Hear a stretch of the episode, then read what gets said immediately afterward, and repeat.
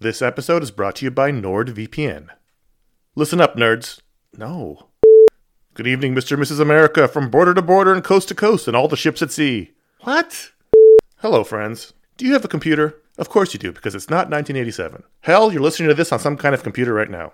But do you have a VPN? Oh, what's a VPN, you ask? Well, my friend, a VPN is a virtual private network and it offers two key benefits enhanced privacy and security online. But VPNs do a lot more than that. VPNs shield your IP address, change your browsing location, and make online life easier. It's all about safety and security, my friends. But like everything else in life, it's also about watching TV. Don't let your paid subscriptions go to waste. I use NordVPN to access my home content while I'm traveling. Wink, wink. Plus, secure your connection on public Wi Fi in airports, hotels, cafes, anywhere you go when you're traveling. There's over 6,300 servers in 111 countries, and you can find a nearby server for the best VPN speeds. NordVPN is easy to use. Connect with one click or enable auto connect for zero click protection. And it's got amazing speed. NordVPN is one of the fastest VPNs out there. And with just one NordVPN account, you can use it on six devices. It supports every major platform Windows, Android, iOS, Mac OS, Linux, even Android TV. I think those are all real. Don't miss out on all the awesome benefits for using a VPN. Go to nordvpn.com slash ifanboy today for a risk-free 30-day money-back guarantee. The link's in the show notes. Once again, that's nordvpn.com slash ifanboy. This show is sponsored by BetterHelp. Um, you ever feel like you really need to get something off your chest? This is this this is a, like a real thing. Like if you're mad, if you're upset, if uh, if there's something going on, like the there's there's often for me an idea. Maybe it's a wrong. Maybe it's a moment. It's it's an injustice. is something that just you keep going on and on, over and over in your mind about it, and like that can create anger and resentment or shame, whatever it is. And very often, I have found I am not a therapist. I have found that when you let it out, when you give it voice, when you say it out loud, um, sometimes it makes you feel better because you you've expressed it, and sometimes it makes you realize like, oh, this is not a big deal, but I've, it's been stuck in my head. So you give voice to those things, um, and it can make you feel a lot better. And shock of all shocks, therapy is one of those things that can help you do that. It can help you be able to say those things in a place where you don't need to worry about the repercussions of it, work your way through it, uh, figure out coping skills, how to get around it.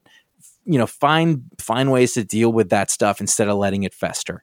Um, if you are thinking of starting therapy, uh, if anything I said sounds familiar, you're like, oh, maybe my life would be a little better if I could deal with that kind of thing. You should give BetterHelp a try. It's fully online, it is convenient, flexible, it is suited to your schedule. That's the idea. That's what they're going for. Um, you can fill out a brief questionnaire to get matched with a licensed therapist. That's a big deal. You can switch therapists at any time for no additional charge. That that personal connection, I believe, to be super important. Again, I'm not a professional.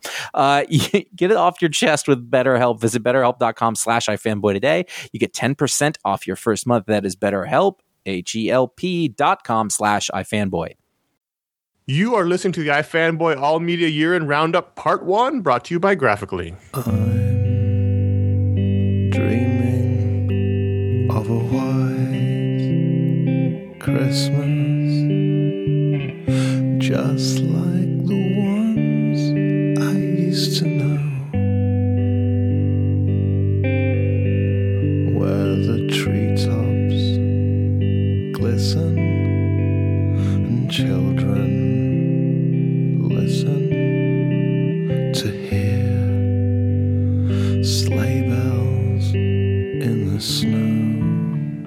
welcome to the iFanboy.com 2011 All Media Year in Roundup Part 1. My name is Conor Kilpatrick. I'm here with Ron Richards Hello. and Josh Flanagan. I'm very, very excited. This is this is a truly an exciting moment. I look forward to this all year.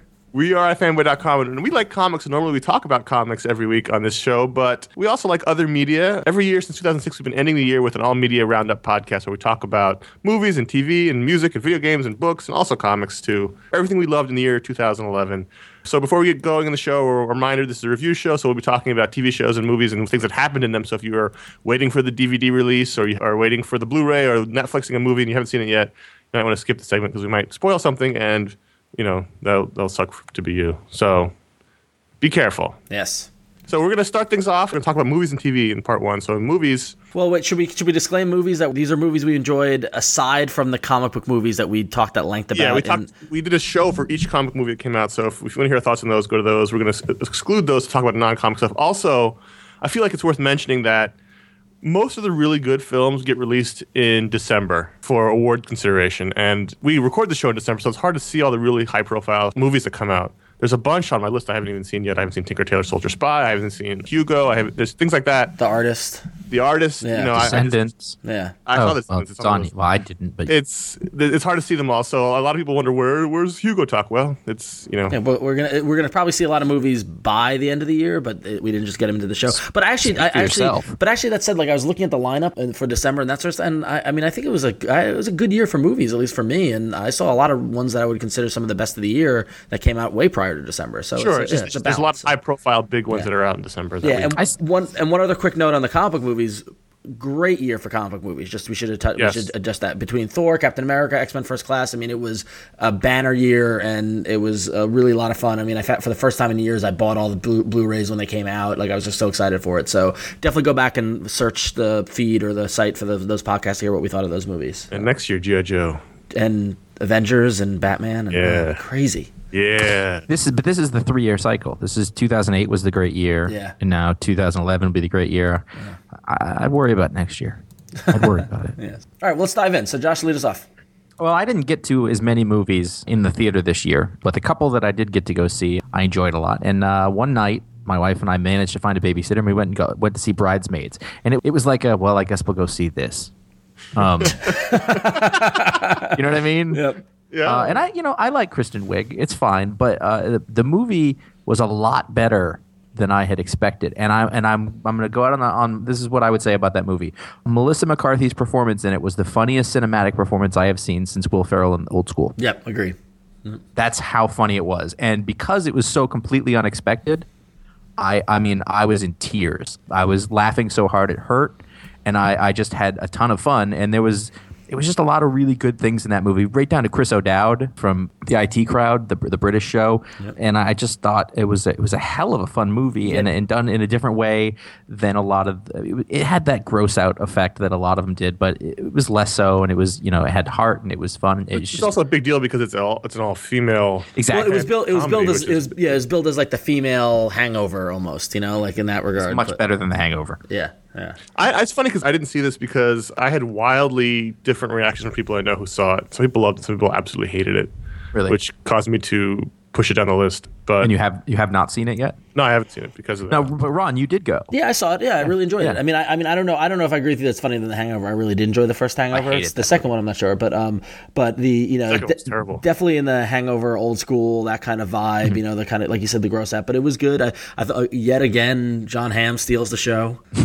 he just so desperately wants to be a comic actor. I mean, he was just He'll do any any movie. If you're shooting your own home movie and it's a comedy, he'll show He'll up. do it. Yeah, he totally will do it. but um, yeah, no, I thought I really enjoyed it. It was I, I went into it kind of begrudgingly. Some Josh, similar to you, like okay, fine, let's go see that. There's nothing else to see, but um, it was good. It was a good time. So And I and I'm I'm I'm a dude saying this, so I'm, I want you know, dudes give movies with chicks a chance. yeah, why not? That's- 'cause chicks can be funny too, is what I'm saying, without being patronizing. All right, so uh, for me, there were several key tentpole movie releases this year that I was very excited for, and one of them, You're the, you're the only person who's referred to this movie as a tentpole movie. and I think you'll make It's the an emotional same, tentpole. Yeah, I think you'll make the same when I when I identify my other tentpole movies. You'll do the same reaction. Yes. But for me, th- this year was all leading up to the Thanksgiving release of the Muppets, the return of the Muppets to the screen after being what was it like t- eleven years since a theatrical movie release. Um, after after ownership changes, after all this sh- shit that went on behind the scenes, but it took you know Jason Segel and his bizarre obsession with Muppets to uh, to deliver us uh, the first Muppet movie in a, a long time. And I gotta say, while I loved the movie and gave it a solid B plus, A minus, and I had my I had a couple of reservations and a couple of problems with it. Uh, no other movie rendered me to bawling tears more times than the Muppets did. and you saw it tw- multiple times, and it happened all, every time. Yeah, I saw it twice. What? Yeah. What made you cry? I laughed. Well, I no, cried oh, I- three didn't times. cry. Well, three there- times there- during the movie. Yeah, there were okay. So I, I I was tearing from laughing so hard because there were some That's great fair. jokes and stuff like that. No, but the straight up like crying happened three times. The first, and I'll go I'll go from the back to the beginning. I, I totally teared up and teared up like eyes welled up at the end when they when they walk out and, and Yes, and everybody's cheering for them. Yes. yeah, exactly. Um, and then the Rainbow Connection performance during the telethon just, just got me. You know, like when when the, the music swells and the lights come on and all the Muppets hold hands and they go forward and then, like I was like, oh god, because that just sums up the Muppets. But the the one the one crying thing that got me the worst, and I was sitting next to Mike Romo, who writes for iFanboy, and I had to like sit there with my hand covering my side of my face because I didn't want him to see that I was bawling. And he was doing it too. Yeah, I know exactly, and I had something in my eye, and that's a valid excuse. But um, no, the the scene, the the moment that got me, and I don't know what it was. I, well, no, I, I don't I don't know what what button it pushed inside me, but um, when they started the telethon, and Kermit takes that deep breath and then opens the O in show, and I, I'm getting teared up just talking about it, and um, and, he go, Wow. and he goes, "It's the Muppet Show," you know, and and they do the intro to the Muppet Show, and the archers come in and they do the, you know, it's time to play that. That opening, I was complete. I just lost it. I lost I, my shit. I had a different place. first one. The first time I cried was when they go visit Kermit at his house and he's sad and he he's looking at the old photos and he's sort of tinkling the piano. Yeah. And I started get, getting emotional because it, it was sort of represented the, the way they've been shunned to the background. Yeah, no, exactly. And then Rainbow Connection, like Ron said, when it first started, I didn't start crying. I started bawling. Really? Like to the point where it was uncontrollable. It was it, it, all of a sudden I was like eight years old again. It represented so much of my Yeah. childhood. It, Yeah. it was so visceral. Well, that, that I think that's why I lost it during the intro, the intro to the Muppet Show because like because it whether or not I remember it or not, but like me and my sister grew up watching the Muppets. I mean, between the Muppet movie, the Great Muppet Caper, and watching the Muppet Show, and I remember being on the floor in my living room in Commack on Long Island, watching like every Friday night watching the Muppet Show. And and like even growing up, I remember my library, the library in my elementary school had a the Muppet Show book, and it was basically like a picture book, uh, kind of like a comic almost, yeah, of the Muppet Show and all these little vignettes and all this stuff like that. And every year I would take that book out and have it for like a month and just hoard it and read it. And I just love the Muppets. And it totally, that intro just brought all that back. And I, I kind of forgot. Like that's the thing. I kinda Yeah, for- absolutely. yeah.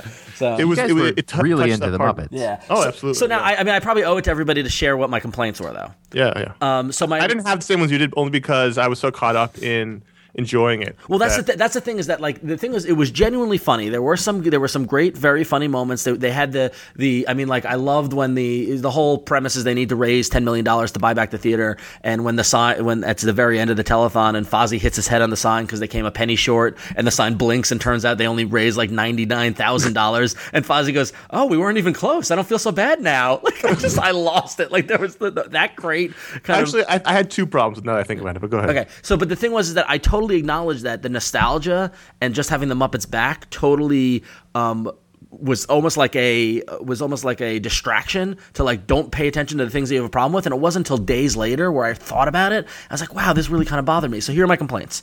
Um, the whole Jason Segel, Amy Adams characters, plotline, romance, I, you don't need. It was completely, it was- super- yeah, completely superfluous.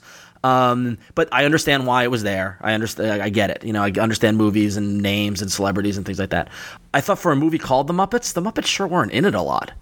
Um, I thought there was an over reliance on the new Muppet with Walter, and that the while we had little moments, we had Gonzo's moment, we had like the going to get the you know go, the car trip, going to get everybody together.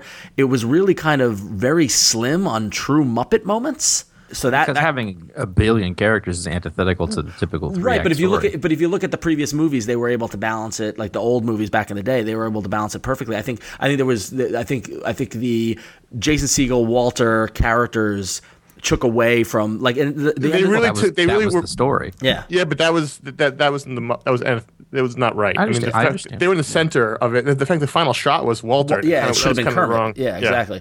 So then, more specifically, I thought there were. I wanted more moments with my favorite Muppets, and it doesn't even have to be like a larger thing. But like for example, in the Great Muppet Caper and the Muppets Take Manhattan, there's a great gag that they did in both those movies, which is when all the Muppets are talking and they're hub- they're all arguing and whatever, and then Kermit yells "Quiet," and then everyone shuts up except Janice, and she's going, "And I told him I don't take my top off for anybody," you know, like, and then she realizes that she's the only person talking and stops. That's a 30 second quick gag that you could do that that ties back to the legacy, or 10 second gag, and we didn't have it. And so examples like that. And then my biggest complaint was just in terms of with the songs and the music, like the all the like I love the the music aspect of the Muppets, and I thought between the opening number and Amy Adams by myself song and the Am I a Man or a Muppet, they all focused on Jason Segel and Walter. And the one moment, the one chance that we had to celebrate the Muppets from a music standpoint, when they're going to clean up the theater, and Dr. Teeth goes, "Well, all right," and presses play on a boombox, and they play "We Built This City."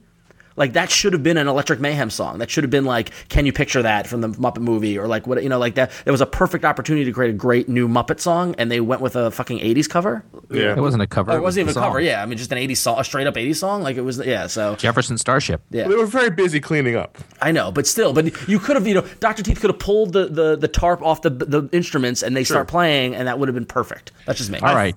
Summarize. summarize. But it, so B plus, A minus. I loved it. I Loved mean, it. I want despite more. my problems with it, I loved it. Yeah, exactly. Me too. Despite my problems, I loved it. I had a hell of a lot of fun in the movie, but I, I have I don't have any of the emotional things that everyone else does. Yeah.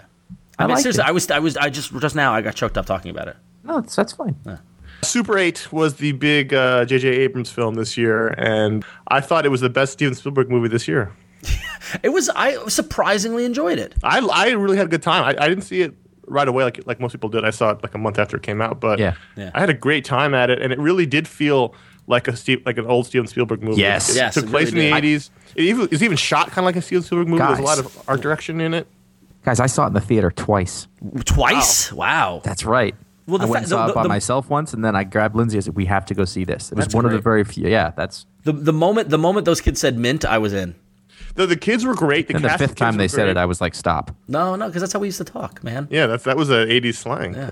It was about you know an a- alien comes to the small town and and uh, the coach from Friday Night Lights is the sheriff and he's a bunch of kids and it was it, it, it was totally I think this is sort of nostalgic like Muppets but it was totally a throwback '80s movie. There'll be another one of those in a few minutes, but there's a lot of wonder in the movie in in the way that you don't get anymore. And it was not ironic wonder and it wasn't like No. it wasn't at all cynical. It was totally making a Steven Spielberg movie, which you know J.J. Abrams may not make super original movies, but he does do a good job I like it. I, I like his work. I like it. no, I do too. Uh, Star Trek was fantastic. And Great kid actors, really, and that was the thing that, that made the whole thing hang together. Yeah. I think was that just the the actor. I didn't know who any of them were. it was very uh, funny. yeah, yeah. It was very. Fun. I mean, there was lots of thrills and chills, but I, th- I thought it was more than anything. It was very It funny. was, it was like watching Goonies. Yeah, Yes. it had a very, it had a very Goonies esque. Yeah, I, I agree with that. I totally agree with that. That was a ton of fun. Uh, next one up is Limitless, which I, I managed to. The way that I've been catching up on these movies to see them on Netflix or, or have them sent to me as soon as possible for the most part. And this one was actually on Instant Now or Watch Instantly. I just sort of watched it as a lark because I was like, oh, this will be like a B movie. I had the same. I was on a flight and I never watched the movies like on Virgin Mm-hmm. or whatever. And then, and well, so when I fly Virgin, you got to pay for the movies, but if you're in main cabin select, they're free. But usually I never watch them because either I'm sleeping or um or uh, or whatever. But for some reason I was on a flight and I was wide awake and I just didn't have anything on my laptop to watch. So I'm like, ah, I'll see. I'll I'll watch this Limitless. So the same on a lark, just like you, Yeah. Josh. Yeah. And and I like Bradley Cooper a lot as an actor. So I do don't I. think he. I don't think he has a ton of range. I'm be honest with that, but uh, But, I, but I, I a lot of movie stars are like that. That's yeah, no. themselves. And uh, man, for for people who read comic books for a living, I was like, oh, this is this is a really cool superhero, not exactly kind of story. It's a superpower story, and it was shot really well, and it was you know used the, the cinematics of the of the idea of having these these strange powers. Basically, takes a pill and it, it heightens everything he can do. It increases. He uses increases 100 percent of his brain. Yeah. Yes. Yeah. he- So he's not. Yeah. He's no. I wrote, I wrote a pitch. I wrote a pitch about that years ago. Um, I mean, I, I totally. as good I, as this. watching it, I was like, I wouldn't be surprised if like Boom put out the series or the or like, Yeah. it was like that that kind of like interesting take. Kind of could be real, but also fantastic. I love the blackout parts where Yeah. like they would just cut and you'd be like, "What the fuck happened?" You Yeah. didn't know, and you don't know, and you've got to go with it. And there's all this fear that went along with it. Really amazing action scenes at the, especially near the end. just the way that the sequences were laid out and how things went down. It was a really fun science fiction movie dealing with a, a sort of version of superpowers. And uh, if, if the comics folk who are listening haven't haven't seen it, uh, it's definitely worth a watch. Yeah, it's it's one of those. Th- it kind of was under the radar, and I was like, "This is really good." Uh, De Niro was great. I mean, like it was. Yeah. yeah, yeah. It was actually, you know, you know, it was so good was that I didn't finish watching the movie on the flight. Like I had to stop. Wa- we were landing, so I had to stop watching it like with the last ten minutes, and then like I got home and like, "Is it on Netflix? I need to see how this ends." Like it was. yeah, yeah, yeah. I saw it on Netflix also. I really enjoyed it. It was a solid movie, and it was Yeah. fu- interesting, and it was unusual, which was good. I mean, it wasn't a Yeah. great movie, but it was a very solid movie. I enjoyed. That's and that's the best way to and interesting and you it just wasn't the same thing, but it totally like kept my attention. It attention. was actually really funny. Um, I was watching it, and there's a scene in the middle where he takes the pill and he cleans his apartment up. You know, he, he like sort Mm-hmm. of fixes his life, and it's a metaphor. Uh, at that moment in time, my the, the audio dropped out in my TV. Yeah. And I was like, "Wow, really interesting choice to go go silent with this scene." And then, and then it kept going. I was like, "Wait a minute, something's not right here. Uh, this is wrong." So I had to go back and reboot everything. It's very funny. Similar to Limitless, one a movie that didn't make the list that we cut right before, but in the same category was Source Code. Was exactly. surprising, yeah, surprisingly fun, that sort of thing. So yeah. yeah, in a different way, but Yeah. very very. So I really enjoyed that one too. Okay, so Um, don't spoil this next one. well, that's tough. Well, okay, well, for, well, Sorry, I couldn't get to it, and I want to see it. Yeah, so I, I honestly, in my probably in my short list of best movies of the year, I've got to put Drive on there. Drive was not what you expect. So much so that a woman sued over it. Yes, Um, I, For, I don't for think what? I- ten bucks? It does. She sued that it, it didn't look like the trailer. The movie she saw wasn't what the trailer made it out to be. That really happened. Anyway, Yeah, but I went into it not knowing very much about it. Not I kind of went, you know, it was very polarizing. I saw everyone arguing on Twitter about it, and and I loved it. And then I proceeded to have like an hour long argument with a friend of mine on the phone who hated it about why he hated it and all that stuff. But for me, it felt like an '80s Michael Mann. Dra- like a kind of movie my parents would go see when I was a kid. You know what I mean? Like I, it was an '80s Michael Mann movie made as an art house movie. yes, yep. with an art house aesthetic, and it was shockingly violent. Yes, yeah, but it was also, but but but it was also like it it hit on so many levels. Bec- I mean, the story was fairly transparent. The story was fairly fairly simple in terms of what happened, but deep relationships, subtle relationships, amazing soundtrack, flipping the switch between emotions and relationships and connections, and then just right into violence, like the scene in the elevator car. Yes. Yeah. Yeah. so like. It was just great, and again, the soundtrack. I've been listening to soundtrack. Soundtrack is great to work with. One of the best soundtracks of the year.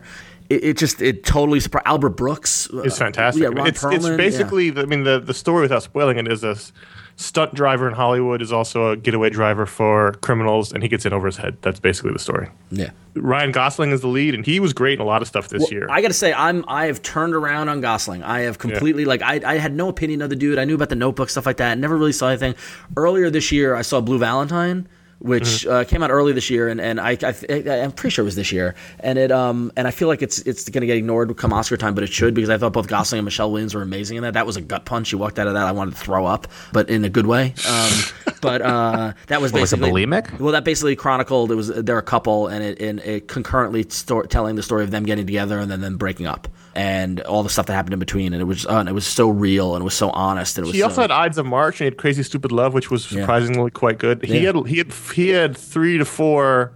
Blue Valentine was actually last year, but was it last year? Oh shit! Okay, well there you go. He had three really strong movies performances this year. I think Yeah. because he really broke out this year. Yeah, this I- this I- is just, uh, I, I mean to the point where I don't agree with people's sexiest man alive thing. I should have been Gosling. I could not finish the Esquire profile on him, Yeah, but that's Why? really it's sort of I don't know. It was just it was just stupid. yeah. I, well, I don't know anything about the might be- dude, just in terms of his That acting. might be the like, writer's fault, yeah, but yeah, that's irrelevant. Yeah. Yeah. I should add. Hey, I'm shocked that they made a biopic on Milo Ackerman.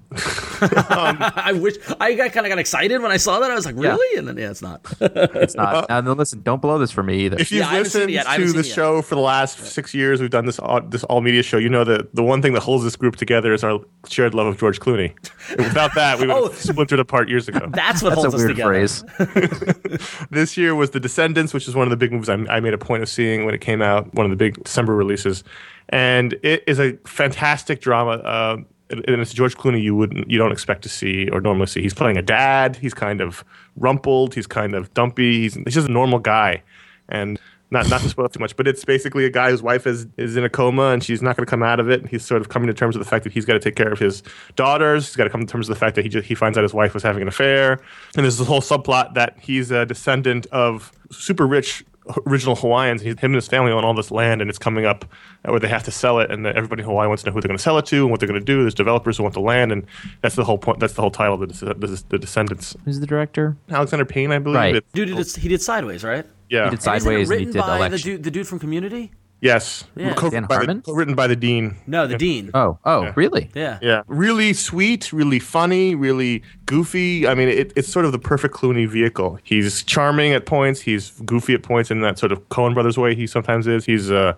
a good dad at points. I mean, it's just it's a really solid drama, the kind they don't really make much anymore. But it's a perfect Clooney vehicle. And if you like, if you're a George Clooney fan, you have to see it. Yeah, that's, that's a movie I'm going to see this uh, winter, this holiday winter. Plus, the other the great thing about it is that it's a movie that takes place in Hawaii.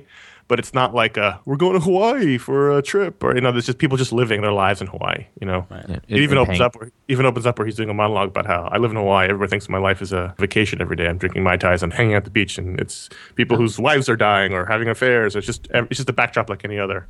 And paying a lot more for goods. Yeah. Well, he's he's quite wealthy because he owns Well, the land. So. Either way.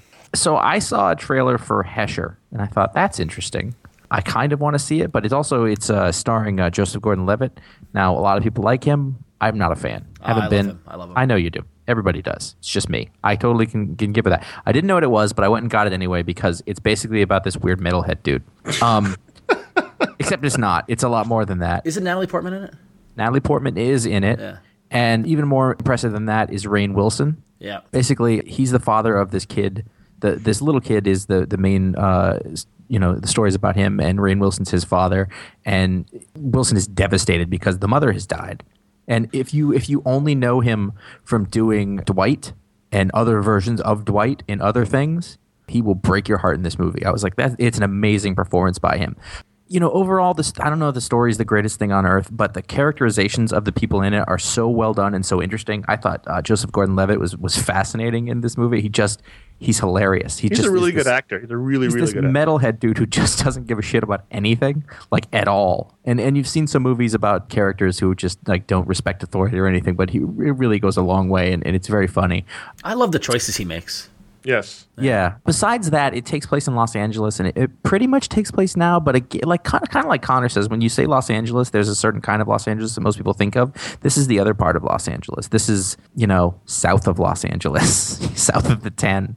You know, where it's just sprawling suburbs and mini malls, and you know people just working class people, and it has this weird aesthetic of you don't really know it takes place now but it kind of could take place in the 70s and it could you know like has that sort of Drive like, has that feeling. yeah, like it's deep in the valley somewhere, like you know, like you know, way north in the valley, and just it's this great odd feeling uh, that I think really captured something about Los Angeles that uh, not enough movies do anymore. I really enjoyed it, and I laughed a lot at the beginning too, because every time he would show up at the beginning, they play selections of Metallica really loud, just like as a soundtrack to him coming into the room, and then it stops.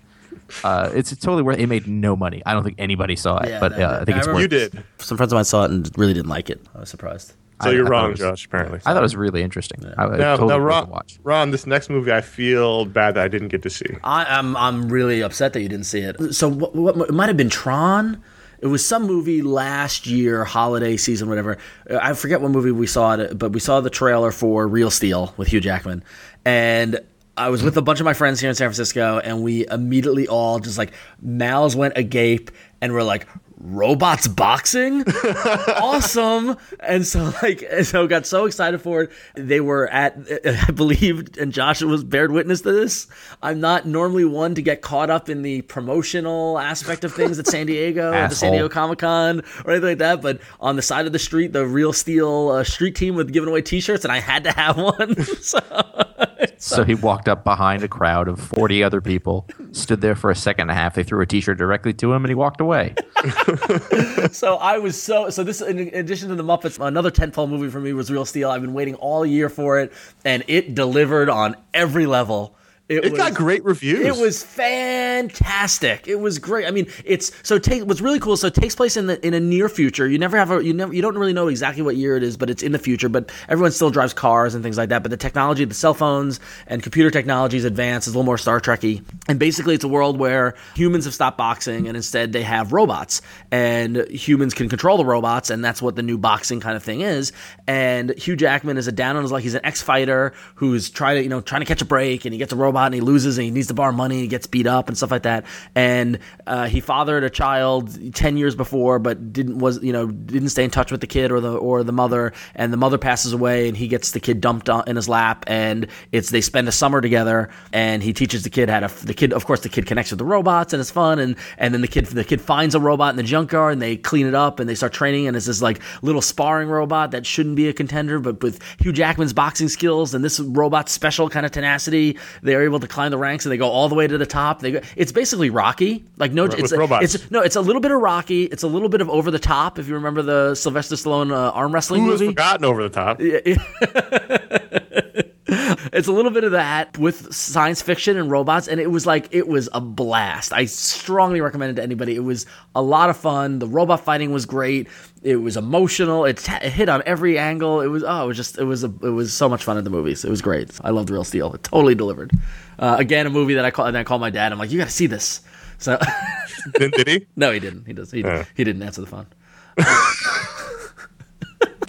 one of one of the best movies I saw this year was Moneyball, and I'm going to attempt to not go on too much of a tangent about how much of a fiction it was or how it's a celebrating Billy Beane's attempt to ruin baseball. But Well, that, that, that was a movie that you and I were dying for. Also, That oh was- yeah, Moneyball is was was a drama starring Brad Pitt about uh, the Oakland A's general manager attempting to turn around his team, which was you know going nowhere, and written by Steven Zaillian and Aaron Sorkin, two of the, probably the best screenwriters in Hollywood right now. And uh, it's fantastic. It's a fantastic drama. Brad Pitt is very subtly brilliant in this movie. Yes. Um, he's not a showy role. He doesn't really get big speeches or b- emotional moments, but it's a very elegant performance. And I thought even Jonah Hill was good as not J.P. Ricciardi. Yeah. Um, no, wasn't he not? Um. Uh, oh, oh, yeah, he was retarded. Right. Yeah. Yeah. yeah. Right. Yeah. Yeah. it was about you know one man trying to trying to buck the system, and as a fiction, it was great. Yeah. The, the title card at the end was complete, complete fiction. and It was almost. I, I started laughing in the theater about how much of a fiction it was. But as a movie, as an entertainment piece, it was wonderful. The performances were wonderful. The uh, directing from Bennett Miller was wonderful, and the, the script was great. Yeah. Um, it's a baseball movie, but it's not really a baseball movie. It's not about the team, even though the team is in it, and it's about the team winning. But it's more about the guy trying to change everything Yeah. around him, which I thought was great. Yeah, no, I, I really enjoyed it, and, and it's, it was also personally for us, like for me, that was right during a time period when I was really into baseball and I knew every player. We And- were at one of those games that they We that were. they, uh, Yeah. that they, that they showed me and you. Yeah. It was good. I, It was I, I, my, my one thing about it was I thought it was really interesting in that I thought, I, and we talked about this when it came out. I was like, I'm really curious what that movie would have been like if it came out before the Social Network was done. Because it really wanted to be social network, like social networky. Oh, in ter- yeah, no, but in terms of like, long, yeah, right, but like you know, the shot, like people just kind of looking in, the, in like a plinky piano music, like it was very reminiscent of the social network in terms of structure and format and that sort of thing. Well, But, it uh, was the same writer. well, but Sorkin didn't write. Sorkin did a pass on it. Like Sorkin did didn't the, write it? You know, he someone else wrote it, and Sorkin did the last polish. Well, Zaillian wrote the screenplay and Sorkin re- rewrote, so I assume a lot of those elements are probably because of Sorkin. Yeah, no. and The thing is, it lacked the Sorkin. Uh, la- it, it didn't feel like a Sorkin movie to me. Oh, I was very excited because of that. Because I do not like sports, but I like sports. No, you should still see it. You should still Uh, see it. don't worry. But, yeah, you should still see it. But not. But it didn't. It didn't have the fast paced dialogue and like all the like all the, the trappings of Sorkin because I believe he was working off of somebody else's stuff. It definitely had those Sorkin elements, but those elements of the Social Network that I'm talking about, I think, are less of Sorkin. I think it's more you know uh, Fincher esque, more in the direction than in the script stuff. So I imagine that you have to pay Aaron Sorkin quite a lot of money to do a polish on your script at this point. yeah, Yes. yeah. You know who I am? One of my favorite writer, director, filmmaker people is Tom McCarthy. You may know him as an actor in a bunch of things here and there. He's, he's sort of a, that guy. But you may also know uh, his previous movies, The Station Agent, which is literally one of my favorite movies of all time. I really love that movie. And then that other one that came out with uh, Richard Jenkins, whose name I can't remember, that I didn't really like as much. Oh, the cellist.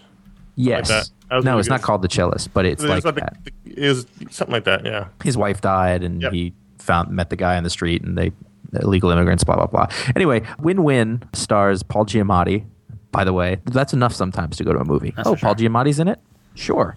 He is a small town lawyer and wrestling coach. And Oh, I this saw the trailer for this movie. oh god it was so good. Was it? it was maybe better than the station agent because Giamatti was helming it and Bobby Cannavale is in it. And he's if you saw the station agent he's really funny in that. He's funnier in this like it's just like a, an uplifting sort of The movie Visitor about was the old movie. visitor that's the name of that movie. I just I loved every bit of it. Like I, I just sat there like I can never make it through a movie all the way without getting distracted or having to go do something. And and we just sort of sat there and watched the whole thing.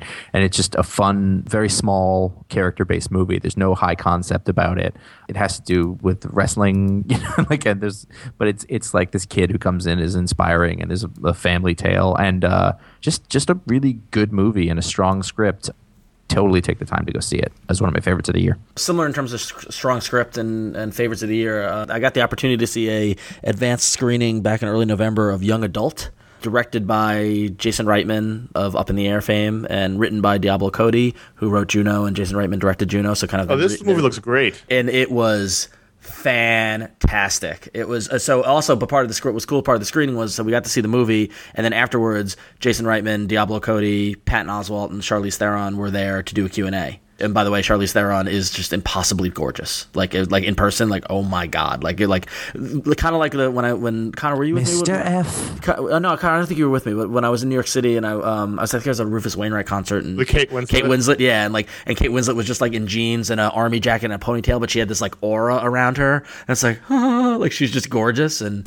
But yeah, so the the movie is about a woman in her late 30s who's a young adult children's book writer, a young adult writer. She ghost writes for like like the kind of like the Babysitters Club series or whatever. You know, she writes about these high school high school kids, and she's living in Minneapolis and living like a pseudo metropolitan life, but she's in Minnesota, so it's not like she's you know New York or LA glamour. Like it's still in the middle of the country, and she uh, she randomly gets a and she's you know and they, they they do very well like single woman in her late thirties, you know like the, brutally honest, you know like out with a guy, comes home you know comes home drunk, passes out, wakes up the next morning in her clothes, you know drinking diet coke, and I, I imagine there's a lot of women who are going to watch this and it's going to be like looking in the mirror. but she gets an email that her old boyfriend from high school and his now wife just had a kid, and that inspires her to go back to her hometown to try to steal her boyfriend from high school back, like try to get him back. And it becomes this like black comedy, deeply disturbing, dark events of just like social embarrassment, but amazingly honest, amazingly um, true. Patton Oswalt plays a, a misfit kid who she went to high school with. Of course, she doesn't remember, but he remembers her. Um, he got beat up in high school because the you know the jocks beat him up because they thought he was gay, and so and he's he walks with a limp now because they screwed up his leg, broke his pelvis and stuff like that. And she meets up with him in a bar, and they kind of connect, and he's telling her not to do what she's trying to do, and she tries to go after the boyfriend. But the relationship between Charlize Theron and Patton Oswalt is really interesting to watch happen, and it was just Diablo Cody. Say what you will, you know. I know some, you know, some people pol- polarizing name, what people think of Juno and other things that she's done. This is a great script. It was a great story. Well, I I read that she really toned it down, the Yeah. uh, sort of jokey pop culture dialogue, but Yeah. I really want to see this movie really, really badly. Yeah, A few months ago, my girlfriend emailed me saying, "Hey, I got tickets for the Conan movie," and so I was like, "Oh, that's weird." So I said, "All right." so, go, to, go to the theater, and it wasn't the Conan movie. I thought it was Conan the Barbarian. It was Conan O'Brien Can't Stop. So I was like, "Oh, that makes more sense." This was a documentary about the time when Conan O'Brien was fired from the Tonight Show, and then the the road back to television. Basically, it's a chronicle of his road show that he did to live shows all over the country, ending with his uh, getting the job at TBS. And uh, like Ron just said, there was a Q and A with Conan O'Brien and the filmmaker afterwards, which was really interesting. But um, it was. A, I'm not a big Conan O'Brien fan. I, I've I enjoyed his stuff, but never really watched the show. But it was a fascinating documentary and really open and honest. I mean, he, he comes off at times looking awful. Mm-hmm. Oh yeah, no, I, I watched this on Netflix and I walked away from it like liking him less. Like I'm not a big Conan. like I'm not a big Conan fan. Oh, I liked him. Yeah, Yeah. I'm, not, I'm not a big Conan fan. I don't watch the show. I watch some clips online and stuff like that. But like after this, I was like, oh, I don't really like him at all. Are you kidding? See, I, I actually saw the show. I went I went to see the live show back in January, and I had the most fun I'd had all year at a thing. Like I laughed my. I think he's incredibly funny. I don't watch talk shows just as a thing. Like, just to clarify, it. just to clarify, like I, I think he's funny, and I think the show mm-hmm. part, elements are funny. What Yeah. turned me off was all the behind the scenes stuff, like the moaning about why are we doing this and why you know, like you, like don't go into something if you're not prepared to deal. Like, I, and I get that's what makes this documentary compelling to see the you know like him complaining that he's got to meet people and that they're throwing parties and See, things I like, you know, got like, that. Yeah, I mean, like that was the thing that to me was like, at what point is his life not his own? And the thing was, that even though he's complaining to people who were very close to him about it, he gave every single person that he met his full attention. yeah, yeah, He true, gave true. He 100%. did, and I did. thought that was really impressive. He's Like, I don't want to go out. You knew he didn't want to go out. And listen, I understand that. And, and I, am saying that on a very tiny, small level. Like Right. there are times where, like, I'm like, I just, I, I don't. Well, so do I. I mean, know I, what I'm and I and I know definitely do too. But the thing is, Now- like, don't, don't go down the path. Then that's I know, that's my, but that's my ima- point. Every, every But- entertainer has that personality. But Yeah. multiply that by a hundred by Yeah. 10 million. Yeah. I mean, it's if you get to think about like the massive drain that had to be coming out of it. And I just I thought it was really brave to do that look. The other thing that came out of this documentary is that Andy Richter is the funniest person on earth. Yes, he absolutely is. Every single time he opened his mouth in that movie, it was pure gold. he was just so like on the side. It was just And he had no he had no the one- stake. yeah. No, he's just having a ball. It's like Yeah. whatever. I'm just gonna do well, this. it's like at the end when at the, when the tour ended, he's like best summer camp ever. No, the, the show was fantastic, by Yeah, the way. yeah. I had so much fun. There, there were some really cool moments, like the like the secret show they did at Jack White's studio. That looked really cool. Like like and uh, some of my good friends are really big Conan fans and loved it and totally ate it up. But yeah, but uh, yeah, I don't know. It was a fascinating documentary. If you're all interested at all in television or behind the scenes stuff like that, it was really. And Jon Hamm showed up again because it was a, he heard it was a comedy, comedy, yeah. so it came. And he's They, didn't to show what's the his they didn't the- show the night that I went. They showed the other night. the Jessica so- this Jessica Stein girl that he's married to. Remember her? But, Yes. but Pee Wee Herman showed up at the night I was there, so Nice. That's a win as far as I'm concerned. Well, and there was the there was the uh, there was the Pearl Jam cameo in Seattle as well. The, the That's uh, true. with That Andy. Richter goes, "Last time I lend Eddie Vedder my tambourine." Every single thing he said, especially the stuff that was like backstage, not on Yeah. camera, Yeah. not on on stage.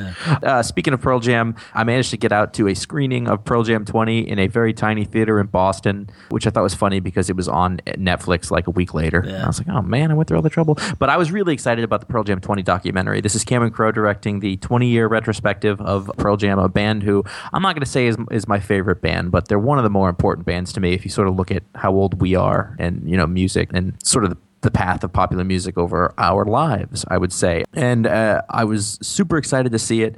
And the performances in it and the footage was really interesting, but I felt that overall it didn't deliver what I wanted, and I was I was really disappointed about it. The more I thought about it, the more and and I'm I'm talking about it here because it stuck with me in a way that I, I just wanted it to be something else. They glossed over a lot of stuff. I guess it was really good. Like if you kind of liked Pearl Jam, but didn't really know anything about them. But if you knew anything about them, like Mike McCready, the lead guitar player, had uh, you know he has Crohn's disease and he had prescription drug problems also, and they glossed over it so fast. Yeah. And it was like a big part of the story. And then at the same time, Pearl Jam's had like eight drummers. They're like Spinal Tap. Yep. And again, it was only there was like a throwaway line in the movie about that. And it's one of those things that we don't know anything about. So in one way, they said like they were going to give Cameron Crowe access to everything, but I don't feel like he took advantage of it. I don't feel like Well, I think I think that's a case of I think it's a case of he might be because he's known them for years. You know, going back to He was too close. Yeah, I think he was. Yeah, exactly, exactly. Like that's was when you too when you told me all these kind of comments about it, I was completely not surprised because it's not like it's not like it was an investigative documentary going behind the scenes. Like the band, you know, they they probably controlled a lot what was being showed, what was being shown. It's their, they're shown- making, yeah. making a documentary about his buddies. I mean, Yeah, you're not gonna- exactly, You're not yeah. going to Not go that, incisive. Yeah, like if we do the iFanboy documentary, we're not going to talk about Conor's raging drinking problem. no, or can talk Josh's just racism. It's, Right? Yeah, it's gonna be on- exactly. it's That, that stuff, that that stuff stays off camera. I mean, that's you know. So fact that Ron's a communist. It's not. It's not a. It's not a big deal. listen, you have no proof. it isn't even just that he's their pals; it's that he idolizes them. Like he wants to be a rock star. We've we've seen we've seen Almost Famous. We've seen all true. that stuff. Yeah. I mean, it, don't get me wrong; it's entertaining. The the most forthcoming person in it is Stone Gossard and Jeff Ament. Uh, they're really interesting people. Like the guys in the band, like you come out of it liking them. You you realize like. Eddie Vedder is a strange person, but he's also sort of really funny. There's a couple of really great moments in it. It's worth watching, but uh, we're going to talk about a book later on, which is sort of the opposite of this, that sort of is giving what I think I was missing in this. But uh, yeah, it's worth watching still. So one of the biggest surprise for me in terms of movies was Midnight in Paris. Um, yes. completely on a large like so so for those who don't know for those who don't know, know me very well whatever this i try to this year well last year as well i tried to adopt like i'm gonna go to the movies every week every sunday night i'm gonna go to the movies. I didn't stick to it because of travel and stuff like that and there was some, some i think all in all i think i saw a total of like close to 30 movies this year which is pretty not bad like in theaters. But midnight in paris was one of those ones where nobody was around it was it was quiet like early summer you know nothing was going on i couldn't find anybody to go to the movies with and there wasn't anything really playing but i really wanted to stick to this. I'm not a big woody allen fan. Like of course i enjoy annie hall but i'm not one of those people who watches every woody allen movie. I'm not a big owen wilson fan you know like i've enjoyed him in the past but lately it's just kind of you know like whatever. But i was like ah i'll give it a shot I go in to see Midnight in Paris and was completely enamored with it from Yep. from the moment it started, You have to go into it, and it's sort of antithetical to this discussion, but go into it knowing nothing about it. knowing nothing about it. Yes, exactly. And so like I almost like skip. So if you want to see it, skip ahead. Don't listen to what we're talking about. But I um, Man, I'm sitting right here. um, but basically, the premise is that you know Owen Wilson is a struggling uh, writer who's um, No, he's not struggling. No, he's not struggling. He's doing well. Yeah, you're right. Yeah, he's struggling in terms of his. we're, we're just used to putting that word for Right, a no, no, but he's struggling in terms of his creativity. Basically, he's a he's a screenwriter for Hollywood and writes very not deep, you know, not meaningful kind of things. makes lots of money, but hates what he writes. Exactly. And he really wants to write novels and things like that. He's in Paris with his fiance, Rachel McAdams, and they're there with her parents and, and the whole kind of thing. And, you know, he wants to go experience the romance of Paris, stuff like that, and she wants to go shopping. uh, You know, so you get an idea that he's not on the same page with his fiance. He goes out one night to just kind of wander. Oh, uh, what's his name? Um, oh, British know. British guy. Bill Nye, No, he was on uh, Thirty John Rock. Cleese. Frost Nixon. Michael Sheen. Michael Sheen. Michael Sheen. Great cameo in Michael Sheen. Oh, Like she's the ex-boyfriend of Yeah. Of the fiance, and Yeah. there's some weakness there Exa- too. Exactly. Some great banter, some great like Woody Allen esque, you know, kind of arguing, and that, like it was a lot of fun. But um, he goes off into the night, and an old timey car pulls up and says, "Hey, get in!" And so he gets in, and this car takes him back in time, and he's in the 1920s Paris, and where he meets F. Scott Fitzgerald and Ernest Hemingway and Salvador Dali and all these amazing people, and he meets Great Ernest Hemingway. great Ernest Hemingway, possibly the greatest. Um, and he gets to fight fuck everything.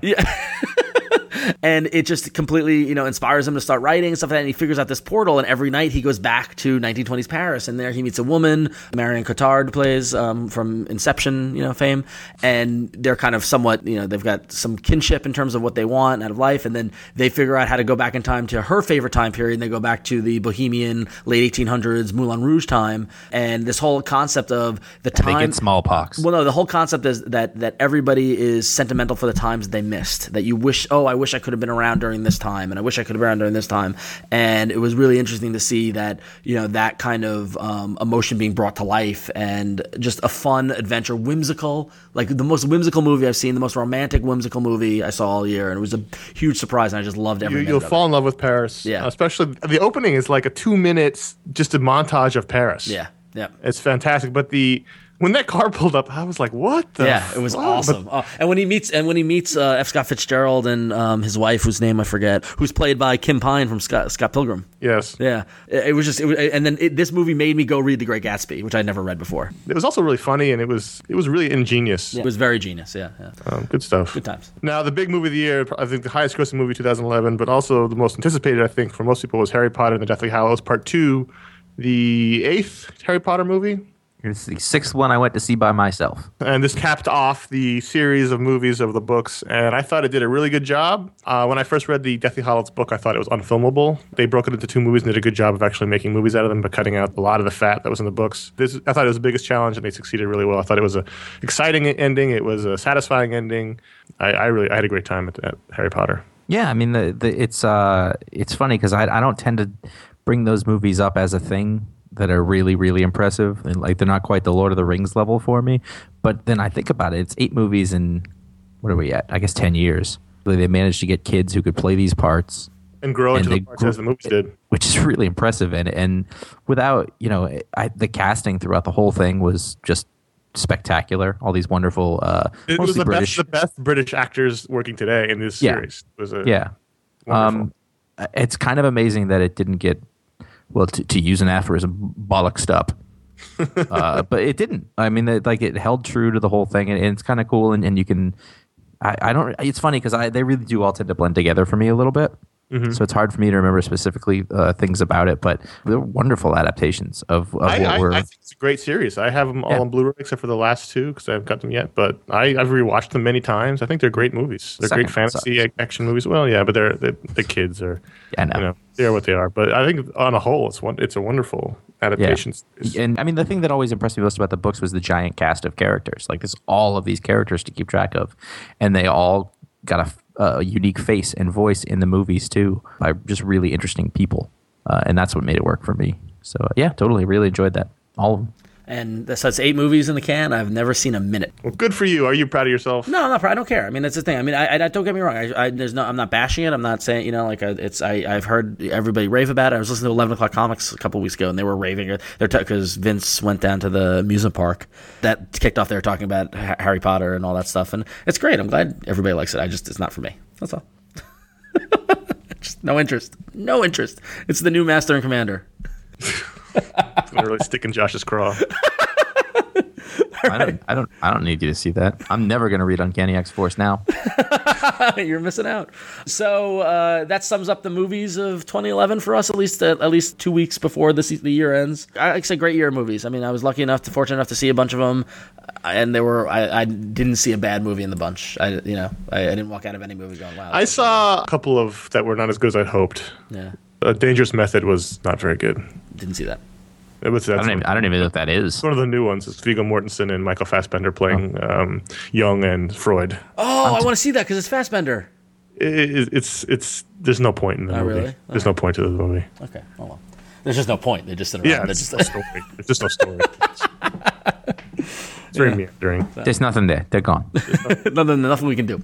All right, so uh, want to take a quick break before we dive into television, and we want to remind everybody that iFanboy is a part of Graphicly. Our parent company, Graphicly, makes this show and iFanboy.com and everything possible. Um, so if you've enjoyed iFanboy in the past 20, tw- uh, 20 years, Twenty years. What happened? if you enjoy if you joined iFanboy in 2011, you'll want to uh, go to graphicly.com and make sure you patron that for digital comics. Um, over 5,000 comics from over 300 publishers. Um, you got Marvel Comics, Boom, uh, Image Comics, Archaia, Top Cow, tons of publishers on there, and exciting new stuff is getting added every day. You can read comics on the web, um, on your mobile device, on your iPhone or iPad or Android phone or tablet. Um, and we've also got some great stuff uh, if you're an iOS uh, 5 user. They've got the newsstand where you can subscribe to The Walking Dead and Invincible and Irredeemable, and some other great titles are coming there as well. Um, if you got a Barnes and Noble Nook or an Amazon Kindle Fire, if you got one of these, if you're getting one of those for Christmas, you can get The Walking Dead. You can get to- books from Top Shelf. There are just so many titles that are available that are all powered by Graphicly. So definitely all check it out. Um, go to graphicly.com uh, where you can find out all the information and follow Graphicly on twitter.com slash graphicly. And again, we thank Graphicly for their continued support of iFanboy through the year. A lot of people are going to get tablets for Christmas, and Yeah, it's going to be a big check tablet out year. check out books on on the tablet. They look wonderful. This is Mike LaFontaine here for Graphicly Comics. What happened? so now let's talk about television. We all love TV. We watch a lot of it. If there's one show I think that we all can agree that between the three of us we love and we often say was made for us, it would be Ron. A Boardwalk Empire, man. Fuck yeah. Holy fuck. it is. Here's why I like Boardwalk Empire. It, and it's funny because the reason why I kind of slowed down on watching movies every Sunday was because of Boardwalk Empire when Boardwalk Empire came back this past season. And it's like watching an hour long movie every week. Yep. It's a, it's so cinematic. I love it. And it really is just The Sopranos in the 1920s. That's really all it is. It's, Very much. It's it's just crime in New Jersey. So for those who don't know about it, Martin Scorsese directed the first episode uh, last year, and he's one of the executive producers. Mark Wahlberg, our uh, iFanboy favorite, is an executive producer, and um, it's basically telling telling the story of Atlantic City during Prohibition. Uh, Enoch Thompson, the uh, yeah. city treasurer. yeah, which I believe in real life he was Enoch Johnson. Yes. it's something like that. yeah, but uh, Steve. Buscemi plays Enoch Thompson. The- and he was like a huge linebacker sized dude in real life. Well, Yeah, the, the reason the reason that he did that is that the showrunner was watching Deadwood, and he at the beginning of Deadwood, he's like, "This is awesome." He went, and he looked up everybody's names, Yeah. and then he saw that he saw that he could figure out everything that happened in the show. So he decided the way that he would combat that was to change the one guy's last name. Smart. Yeah. Except it took me two seconds to figure it out. that's kind of the point.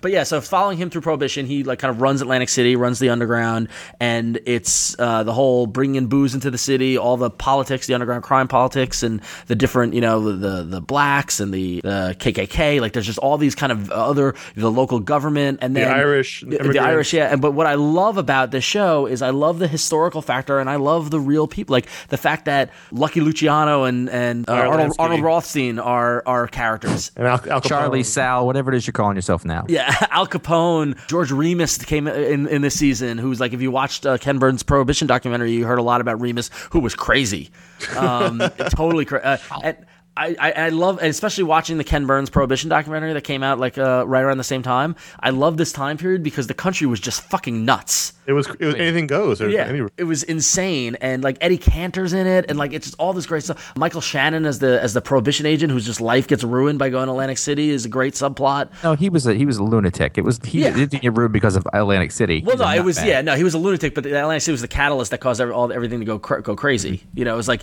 it was a, a you know a very repressed religious guy in a la- in a land of sin and gets caught up in it. You know, Here's, so. here's something I can tell you about crime. I've read a lot of crime. I'm a fan of the genre, especially when we go back to period. But there's, uh, to me, Jewish and Irish gangsters are the best gangsters from a fictional perspective. Manny Horvitz, Yeah, favorite new character on TV. yeah, no, uh, yeah, I don't agree. With Oh, that. he was so he was so great. He was a ton of fun. He and was- he was a lot of uh, fun. He was a lot of fun. And at the same time, like having having them go to Northern Ireland and and I just love that- Owen Slater, the his That- that that, that Irish character. He's that guy's dreamy. and he's got that he has that northern irish accent and it, Yeah. it plays against the stereotype that people sort of give to irish people in movies He's and the he's the like that. tough badass. Oh, you right, know, exactly. Bodyguard. He's And the- fantastic, yeah. The casual execution that happens in the background of the car as he drives away in Ireland. It's continually surprising, it- up to and including the season finale of the second season, where they just kill was essentially the main character of the show. Well, that, that's the great thing. Um, like, like The Sopranos and like other things that we watch or read, no one's safe. And I have to admit, I didn't see it coming. I thought Yeah. they were going to reconcile. He go, he's going to go get his revenge on Manny, and he shows up, and they're all standing there with guns. And I went, "Oh, oh Yeah. oh no, they're not gonna. Oh no!" And then Yeah. he doesn't shoot him once in the head; he shoots him twice in the oh, head. Oh, head. that was great. It was great. well I- I um, think what was that was punctuated by the fact that really you had seen Nucky the entire season at his home life and he's he was being a good husband father Dad, quote up unquote. until Like, even the finale. Oh, yeah. really i mean like like way different than tony soprano And tony soprano you saw all that stuff boil over when he got at home like when he was home like you're like well he seems to be genuinely caring yep. and then at the end it's that mask comes off and it's like no no no he's he's a bad dude and i i thought that was a really fun choice that they really they, they played out for a long time The great thing is waiting for season three is that he's been screwed over and he doesn't know it yet. Yeah. Hmm. Yep. She just gave away all his lab, and he's been That he's celebrating at the end with, oh, it's, this show is great. And I, I, I tweeted this out. on so many levels. at, at one point, I, I really want either like a web series or a spin off of just Lucky Luciano, Arnold Rothstein, and Al Capone. Those guys, like, that's the highlight. And the thing is, is like, what's great about it is that they use them sparingly. Yeah. You- We're lucky Yeah. if we get a scene with Arnold Rothstein in an episode. We're lucky if we get a Lucky Luciano Arnold, scene. Arnold Rothstein is a great character. Oh, he's a great character, and what the guy uh, uh, playing him, the guy that was Meyer. in, oh, uh, he the guy from A Serious Man. a serious man, he's fantastic. Yeah, he's really good. And and like I love the guy who plays Lucky Luciano because he's just because he's young. They're young gangsters, and like they're not quite where they are yet. And it, oh, like it's just oh, it's great. I just love it. Uh, and and Gretchen Mol, I, I love I love Gretchen Mol. So. they they effed her character up. Yeah, they did. I, yeah. I love that Dabney Coleman was in it for a long time before I even knew it was Dabney. Yes, me too. Yeah, I remember seeing him Like in the Dabney credits. Coleman's on this show. Yeah, exactly. I did the same thing. Uh, He's the Commodore. No, seriously, Board- Boardwalk Empire, uh, hands down HBO. Like I know everyone's like, oh, AMC's where it's at. Whatever. HBO comes back strong on Boardwalk Empire. It's so good, so good. So Well, uh, a network that's really trying to become HBO Showtime. They've had a lot of good shows over the years, Weeds and Californication, and things like that. But Homeland, for me, was the best new show of the season. It started this year, and it's got elements that both Josh and Ron will like. I don't know uh, what this show is. I've just heard people talking about it. The story of Homeland is a prisoner of war who was missing for eight years in Iraq is found and comes back home, and the CIA agent who suspects that he may be a, he may have been turned by the Taliban or Al Qaeda, however you want, you know, whoever that is, and is going to be a terrorist now. So the question is. Is he a terrorist or is he not? And is, or is the CIA agent crazy because she's bipolar? And the CIA agent is played by Claire Danes, and the uh, ho- uh, the soldiers played by Dick Winters, Damian Lewis, and Mandy Patinkin's the the CIA boss. And there's there's so much going on in this in this show. There's is she crazy because she's kind of crazy. She's got lots of emotional problems and she, she's had a lot of trauma in her life, and, and, and we don't know if she's actually just paranoid and she, this guy's you know back because he's just he's just a soldier, or is he back because he's been turned and let go by Al Qaeda? And there's a lot of intrigue in that sense, but there's also a lot of home life stuff. He's come back after eight years. His wife gave him up for dead, and she was dating his best friend, who sounds exactly like Brad Pitt, to the point it was distracting. He's got kids who never really met him, and so there's all that stuff going on. There's the CIA stuff where we, you know, she's obsessed with this guy and, and it's ruining her career, and and it just unfolds beautifully. It was the most tense. As we record this, the season finale comes up in two days, and I honestly can't wait for anything more than that right now. It's it's unfolding in this incredibly tense manner. It's all going to come to a head in the season finale, and it's wonderful. It's Yeah, really I've heard, it's I've, right heard up really good, I've heard really good things about it. And I, it's one of those things I'm going to catch up on. I the think. best Claire Danes I've seen in a long time. She's fantastic in it. As don't a, think as a I've ever Claire Danes seen. fan, Ron, you'll like her in the show. Josh, everything else is up your alley, I- including the, the they they go to Gettysburg for for a uh, very Hey. pivotal fi- pivotal episode. They have Well, all in right. Gettysburg. Sidebar. Mm-hmm. Californication was that last season this year, or was that I last? haven't, year? I haven't I've fallen behind. I don't know. I think the whatever the last season one was really good because the one before it was very silly, but then the last one was The very one where he was professor was goofy. it was that very two silly. years ago. They and they then just they just ignored that basically. They were like, I all haven't right, seen, that, I that never seen the happened. most recent one because I was watching it on Netflix and fell behind. No. Okay. There you go. That's fine. Just a side thing. I would say that Boardwalk Empire was was a fine time. Absolutely. Very much enjoyed it. But I'd have to give the nod to Game of Thrones this year, which came from out of nowhere Yep. in terms of uh, just giving me everything that I would want to see in Uh, like a, a fantasy show that sh- had no right to be as good looking or as well done as this. This show defied all kinds of odds. Totally, because yeah. When it was first announced, I was like, wow, that's a huge gamble. And not just fantasy fans or comic fans or people who like that kind of thing already, like n- everyone watched Game of Thrones. Mm-hmm. Everyone I know watched Game of Thrones. The ratings were huge. It was a huge success for HBO. Yeah, and again, another another case of a, a show where it leaves you guessing. No one is safe. Uh, now, w- when it started, everybody there was a lot of people who read the books. A lot of people reading George R. R. Martin books. There's a lot of ant- hype and anticipation in the whole kind of geek world that we kind of exist in. And I, I'm like, all right, I'll give it a shot. Like, I don't want, you know, like normally I probably would have skipped it. Like, I just would have like, oh, not really for me because I'm not really a fantasy guy. And I watched the first two episodes and I was just bored to tears.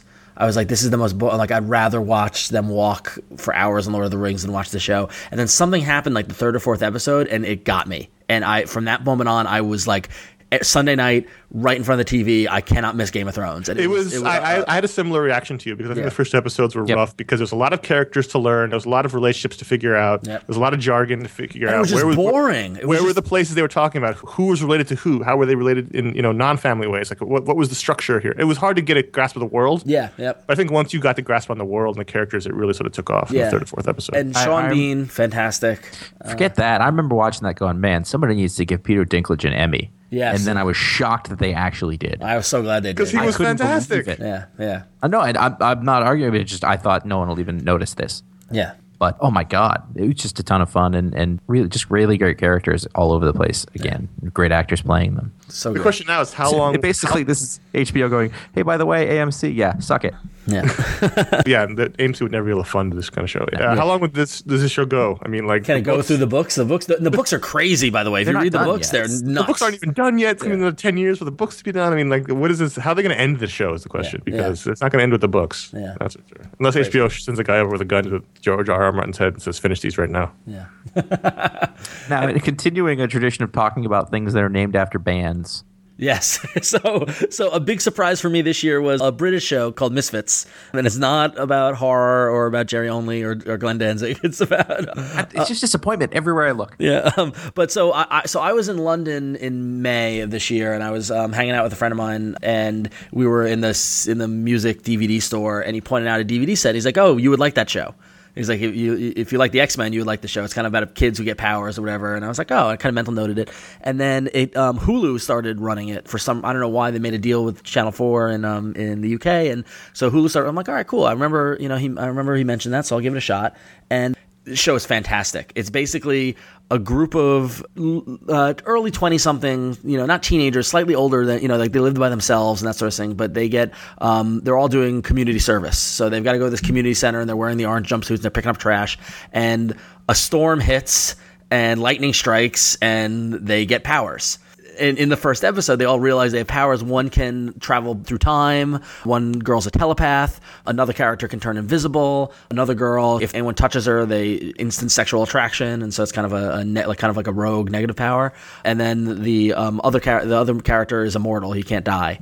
So they get these powers. And like, well, what do we do with them? And one of the characters is like, well, we could become heroes. And they all stop, and they goes, no, that's an American thing.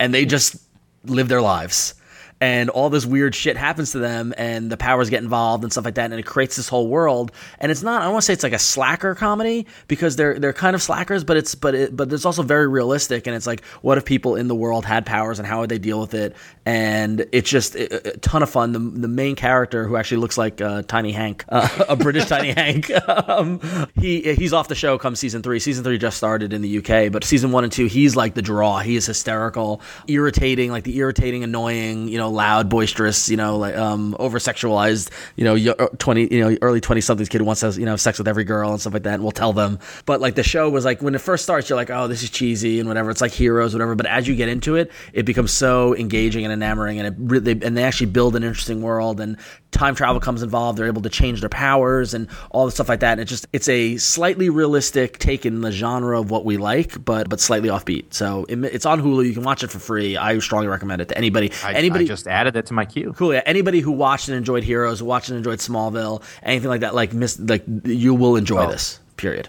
If So- you're going to compare it to Heroes, I can't watch it. well, no, but it's better than Heroes if you ask me because it actually Kinda yeah, have to so, be. Yeah, it totally is. Speaking of which, Smallville ended its 10 year run earlier this year, and I felt it would be uh, we'd be remiss not mentioning Wow. We got one we, of our favorite shows. we got emotional, I. didn't we, Conor? Yeah, no, I thought for a episode that had to end a 10 year run and also set up Superman as a character, it did a, it was the finale was a wonderful thing. It was great. The, the last ten minutes, I've I've gone back and watched the last ten minutes numerous times. There aren't many super long running shows left, Yeah. you know, that have been on for 10 plus years. And Smallville's one of them, or was one of them up until this year. And say what you will, it had its ups and downs, it had its bad seasons and good.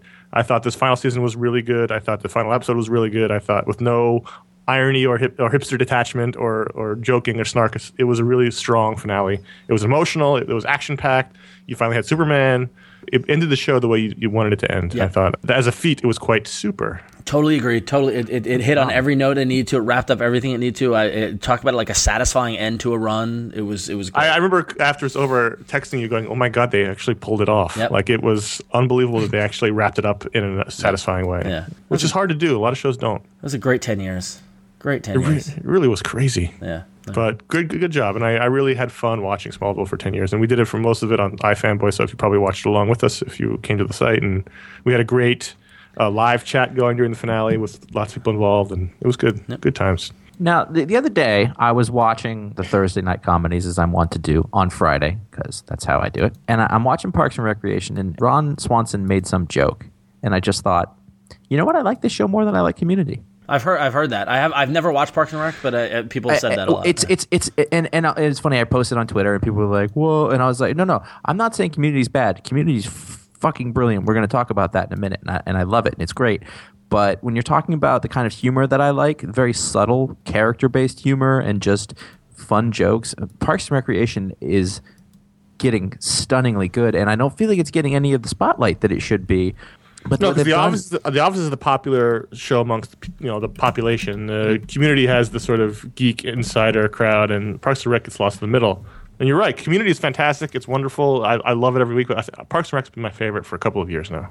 I, I mean, and it's it's the same thing as The Office. Like it started out those first six episodes, it's like that was not good, and it wasn't. But they went and they they basically retooled all the characters a little bit and and made them work uh, better than they had, you know, when they started. And and they've got this wonderful, um, what's the word I'm looking for when you have a lot of people? Ensemble. ensemble cast exactly. And you know like every character's got a funny you know just a funny thing to do. And and you know even a character like you know aziz ansari's character which should be irritating they've written him and doled him out in such a way that it that it totally works. Adding rob lowe who who does not get enough credit for being really really really really funny uh, and and adam scott has been a good move and then finally again ron swanson nick offerman How does he not have an Emmy? funniest guy on TV right now. When he, Yeah. the last the, the the Christmas episode where where he got the gift and he was trying not to cry, it was the most subtle bit of acting. There was just this, and I. And it, wa- it, he didn't overdo it at all, and just that mustache, and like the, with the episode where they made the burgers, it was like, "Here's my burger. This is meat and bread," and I was like, "That's That's perfect. It's it's just a wonderful comedy. Yeah, between Community and Parks and Recreation, it's the best it's hour of TV. Yeah, well, that yeah, well that that segues into Community, which is my favorite sitcom. Even though I'm not watching Parks and Rec, but Community, and despite it's now on hiatus or canceled, or who knows what the status of it will be, I think hands down the best show on TV is Community, but just because of the inventiveness and the creativity of the show, like the the the, the multiple timelines episode. yeah. They're just Well, amazing. I like that it's it's a show that started off ostensibly about a group of people at community college and became a show about TV. Yes. it's a TV show about TV shows, and you have to really love TV to like it, which is why it's not very popular. Yeah. because it's really inside baseball a lot of it, but um, the the, the Christmas episode eviscerated Glee. Like, a bit, like to the point where I'm watching, I'm like, oh God, what do the people who make Glee think of this? Like, I was like, it was nothing because their show's been renewed for another year. Yeah, exactly. they yeah, they're laughing all the way to Um, the bank. It's a show where you literally have no idea what you're going to get every week. yep. you know, a TV show, there's a certain amount of familiarity. You know what you're going to get. It's it's comfortable. That's why people like you bring watch it every week. Because Community will literally do a different genre of show every week, and you never know what's coming. Yep. It's kind of the most impressive show Yeah. In that the the amount of imagination and effort that they're putting into doing something unique all the time is incredibly laudable. I mean, nothing else is doing that to the sort of extent like you really get the sense that they're pushing themselves to do things, you know, all the time. And I also in the same way that we were talking about Parks and Rec, they have rejiggered the characters around, you know, they from where they originally were to where they are now, where they've they, where they work better. And it's just little things where, you know, at first Troy was the jock, and then like, well, that doesn't really work. So they've sort of left that behind a little bit. They bit. made him a know? jock who's a secret nerd, and now he's yeah. Yeah. embraced the nerd side. Yeah, and then you know, at first, you know, it's really interesting that Britta was the sex appeal part of the show. Yeah. But they've changed her around now that she's not. Yep. And the same way, and now Annie is like this weird, like hidden sex appeal part of the show. Yep. This very interesting little thing that they've done here and there, with like, like they're making her really attractive to everybody, but nobody knows it. Right. It's Yeah. just this these odd little It's- things. it's- and, I There's mean, also it's- it's brilliant got- things like the Beetlejuice joke, which was exposed online, is in that there was a, a three season joke that paid off in season three, and that they they mentioned Beetlejuice once every season, and the third time he showed up in the background. I don't think I saw that. yeah, like it's it's stuff like that. That's you're just like fuck, man. These It's just it's subtle and inspired and just like so creative. Like Dan Harmon is great. Oh yeah, it's uh, and the Dean, the episode with the with the making the commercial. With The, Oh, the Apocalypse The Now. apocalypse now. Oh god, Hearts, the guy. Hearts of Darkness. Yeah, the, de- the dean is like the thing was like Ken Ken Jeong or whatever you know whatever his name was um Chang like that was an early breakout like fun, you know but I thought they kind of ruined him by taking him out of the teacher kind of role Yes. They- And, they yeah overdid him. yeah totally overdid him and now he's a security guard whatever but like that he quickly got filled by the dean like as, as like I look again they use him sparingly or, or sometimes not too much but I love They the, do a little the, too the dean cracks me up I love him oh he's great I like John Goodman showing up.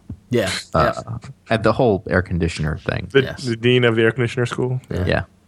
Uh, no, it's fantastic. It's in, in- including using Troy's his real life rap personality in the last episode. I mean, it, it was that that rap was amazing Childish Gambino he's great he's great. Yeah, I mean, it does so many things and does them so well. Yeah. Between Community and Parks and Rec, it's a it's a wonderful hour of comedy. agreed Now, someone who was known for being on Thursday Night Comedies was Kelsey Grammer. And this year on Boss on Starz Network. Starz is now making a play to be a content creator. All these cable networks now are trying to be HBO or AMC.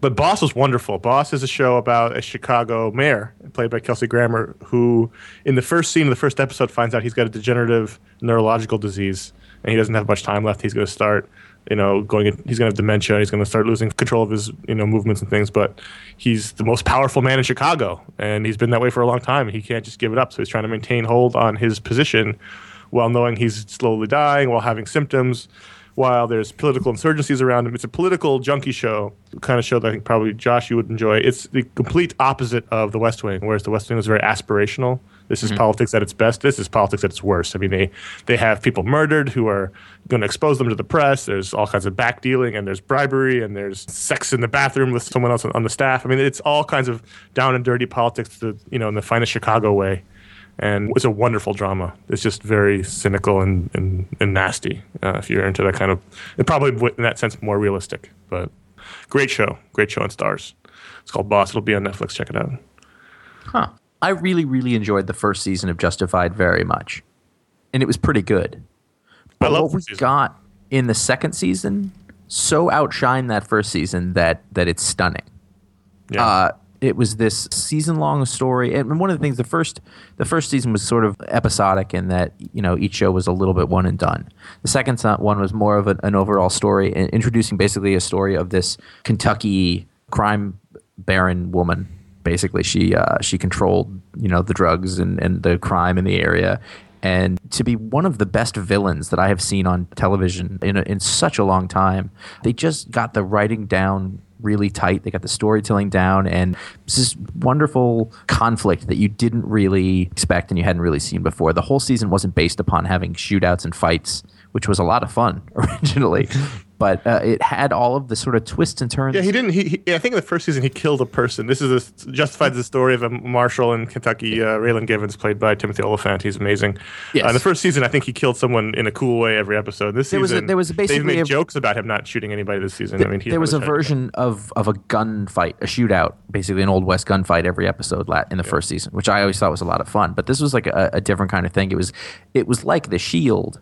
Yeah. In that the the plot kept twisting, and like you'd think, oh, oh, they're, they're they're in for it now, and and then they'd find a way out of it, but they'd go into a new thing, and they just didn't pull their punches ever, and and you know nobody was safe, and characters would die, and um, and, and good wh- friends would start to hate each other. I mean, the with the Yes. point where him and his boss, who were buddies the whole time, now still don't really like each other at all. I, I was sort of heartbreaking, and just kind of like, Yeah. no, that's his friend. Um, I But- think there was one bad episode in the beginning. It had something to do with his wife. The, the, oh, the thing about her stealing the money, I, I didn't like that storyline because it was silly. But besides that, it was just a, a wonderful, complete season of, of. You don't need to even watch the first season to, It, to watch it it. is. On FX, right? It's on one. Of, it's it's one It's of on FX. shows. It's one of my favorite shows by far. Yeah, um, I- You don't you even know, need to watch this first season to watch the second season. You Yeah, that's what that's what I'm, I'm getting at. Really, just a great cast in a, in a, in a unique setting. Um, I, I, I didn't even mention Walton Goggins. I didn't or- even mention Walton Goggins. Yeah, or the the son of the crime boss who was played by the guy from Lost, whose name I Yeah, just escaped. Jeremy. Who's Yeah. your favorite dude from Lost, Ron? That guy from the end. physicist. Oh, uh, Jeremy Davies. Yeah. Jeremy Davies. Oh, yeah, yeah, I love him. He's fantastic. He's yeah. a lame, crippled hillbilly drug kingpin, and then just Walton Goggins doing. I- You don't know if he's a good guy or he's a bad guy, and he just Raylan, like he just talks in this amazing voice and accent, and it like if you thought that when you watched The Shield, you knew what kind of an actor he was, you have no idea. Mm-hmm. Uh, It was impressive every single week, and and uh, you don't even know who to root for. You don't know who the good guys are, except Raylan is a good guy, and that's the one thing you can sort of count on through the He's whole cowboy. thing. He's a, cowboy. he's an old west cowboy. Yeah, yeah, with the white hat, literally. Oh, such a good show. The villain won an Emmy this year for best actress. I mean, it was. She should have. Yeah. She was fantastic. She, was, she played the mother in Million Dollar Baby. Like she's been in a billion things, but you just don't realize it. Martindale. Yeah, Margot Martindale. She really sings at this one part, and it just is the strangest thing. It blows you away. And it Such really is. It really is a look into that culture, or that, that community, the sort of backwoods Kentucky hill culture, which is interesting. Sort of the uh, Winter's Bone culture of everyone stealing meth or or marijuana, and there's nothing else. There's no other industry but to deal drugs, and and, and sell off to to coal concerns. yeah. Um, great Really stuff. So uh, my favorite new show of the, of the fall 2011 season has been New Girl on Fox, and it seems to be getting a lot of attention and mainstream pickup. And It's my second favorite show. This new show. This year. Yeah, and Zooey Deschanel is the breakout star, and this is her, you know, like Entertainment Weekly's covering it, stuff like that. I love the show, but like, and while she's great and she's totally quirky, The it's friends. it's the supporting cast that gets it for me. Like, I when so you know, for those who don't watch the show, she's a you know she's a girl moves into an apartment with three guys. They meet on Craigslist. Like that's so she just breaks up with her boyfriend. She's a wreck, and she's kind of dorky and kind of geeky, and she's cute and quirky and all stuff like that. But the dudes that she moves in with, like so one the Schmidt. Yeah. Like that guy's stealing stealing scenes. Schmidt's the obnoxious sort of type A, Douchey. type. Yeah, uh, exactly. But he's also. But the thing is, I was talking about this the other night because it just aired, and I thought the pilot was a little weak. I didn't love it after the pilot, but it's gotten better with every episode, and I've, I love it now. No, Um, yeah, they're adding they're adding so many layers. So like while the They, they changed all the characters' personalities slowly over the time, which, Yeah. I, which I like. yeah, so so like you so Schmidt is you know comes off as the douchey kind of status you know kind of guy whatever, but like he's also incredibly vulnerable and emotional, very sensitive, yeah. very sensitive, you know. And then um, Nick uh, is like just like the normal dude. I love that actor. Like he's like very gay, kind of David Krumholtz esque or whatever. He's Well, Nick started off as kind of well, he's going to be the love interest. He's kind of a nice, sensitive, normal guy, but Yeah. he's they've kind of made him into like a kind of a weirdo. dark. So he's a little dark, and Yes. yeah, but but they're totally building up the love interest between. Uh, that's going to be a long yeah. road, though. Yeah, it's gonna be friends. They've, It's gonna- they've yeah. taken that away. In the beginning, it was so obvious. Now it's kind Yeah, of like now they've dialed down, but every now and then it comes back, and yeah, whatever. And then even like, and I know that there was a different actor. There was a guy coach in the pilot who actually a lot of people really liked. Was Wa- Wa- Wayans. Damon Wayans. Yeah, Well, what happened son or something like that that. show Happy Endings, which Yeah, they all thought was going to get canceled, so all the actors went and did pilots. yeah. Then it got picked up, so they had to he had to leave the pilot. So But they so they they handle that well. They introduce a new character, and uh, the guy Winston. I actually really like him. I think he adds a lot to it. He adds like a kind of more of a stable kind of reality the background. to episode where he was doing the bells was fantastic. yeah, it was great. And this show, I mean, every week it's like another thing you don't know what you're gonna get, and like I find myself laughing out loud at random things, a little throwaway, like, like the Bells episode when they're leaving, and Schmidt goes, "Let me get my cardi," you know, it's just like it was just like it's just like out of nowhere. It was, you know, and it's the kind of show that like my sister and my brother-in-law love, like my friend, one of my good, good friends love. You like, like no one, funny. no one I know that watches it has said a bad thing about it. Like it always is, is fun. Yep. So New Girl, I mean, yes, I know it's the popular show and stuff like that, but it really does deserve it. It's really a lot of fun. I'm really glad it's popular. It's, it's very in- inventive. The Good Wife is a show I hadn't watched till this season. I hate you for watching because I want to watch this show so badly and I can't. Ron, you will love this No, show. okay. Here's Um, my problem with this fucking show. All right, Yeah. it star. It's got everybody that I love, and you know this, right, Conor? It's got Yeah. Julianna Margulies, who I love from ER. It's got Josh Charles, who I love from Sports Night. It's got fucking Alan Cumming. It's got like uh, the It's got, a, it's got a guy from Gilmore Girls. Gil- guy from Gilmore Girls. Like all this shit. It's so great. I can't get it online. I get it on Netflix. That's what happened. Was when I first moved to Los Angeles, I didn't have cable. I just I had Netflix still, and I I burned through the first three seasons on Netflix. But through the within- discs, right? Yeah, through the discs. Yeah, I, yeah. I'm not on the. It's not on streaming.